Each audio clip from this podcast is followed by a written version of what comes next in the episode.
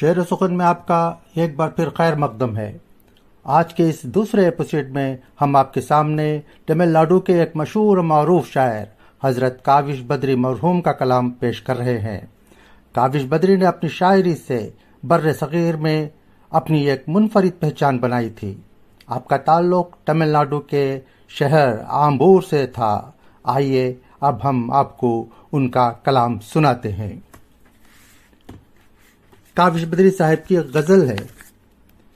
سماج فرمائے، مطلع یوں ہے۔ کہتے ہیں کہ زخموں کی تجارت میں میرا نام بڑا تھا۔ زخموں کی تجارت میں میرا نام بڑا تھا۔ میزان نظر میں غم دل تول رہا تھا۔ میزان نظر میں غم دل تول رہا تھا۔ ہوتا رہا آواز کا دیوان مرتب۔ ہوتا رہا آواز کا دیوان مرتب۔ خاموش تھا میں، ذہن رسا بول رہا تھا۔ خاموش تھا میں، ذہن رسا بول رہا تھا۔ وہ اوبر کی طرح جھول رہی تھی۔ میں سنگ کے مانند سرے راہ کھڑا تھا۔ وہ شاخ سنوبر کی طرح جھول رہی تھی۔ میں سنگ کے مانند سرے راہ کھڑا تھا۔ اب روئے بہاراں کی کما ٹوٹ رہی تھی۔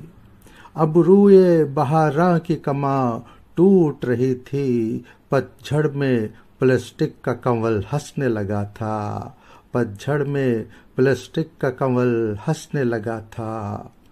ظلمت میں بھی اندر سے چراغاں تھا برابر۔ ظلمت میں بھی اندر سے چراغاں تھا برابر۔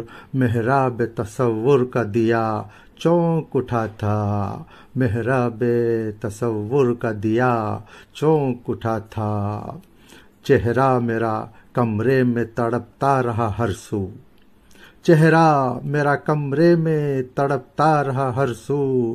آئی نئے غم ہاتھ سے کیا چھوٹ گیا تھا۔ آئی نئے غم ہاتھ سے کیا چھوٹ گیا تھا۔ مقتا ہے خود اپنے لیے زہر بھرا جام تھا کاوش۔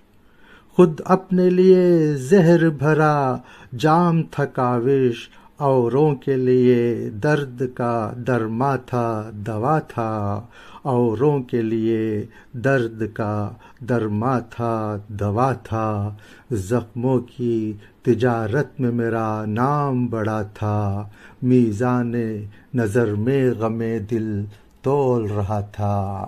میزان نظر میں غم دل تول رہا تھا۔ شکریہ سامعین۔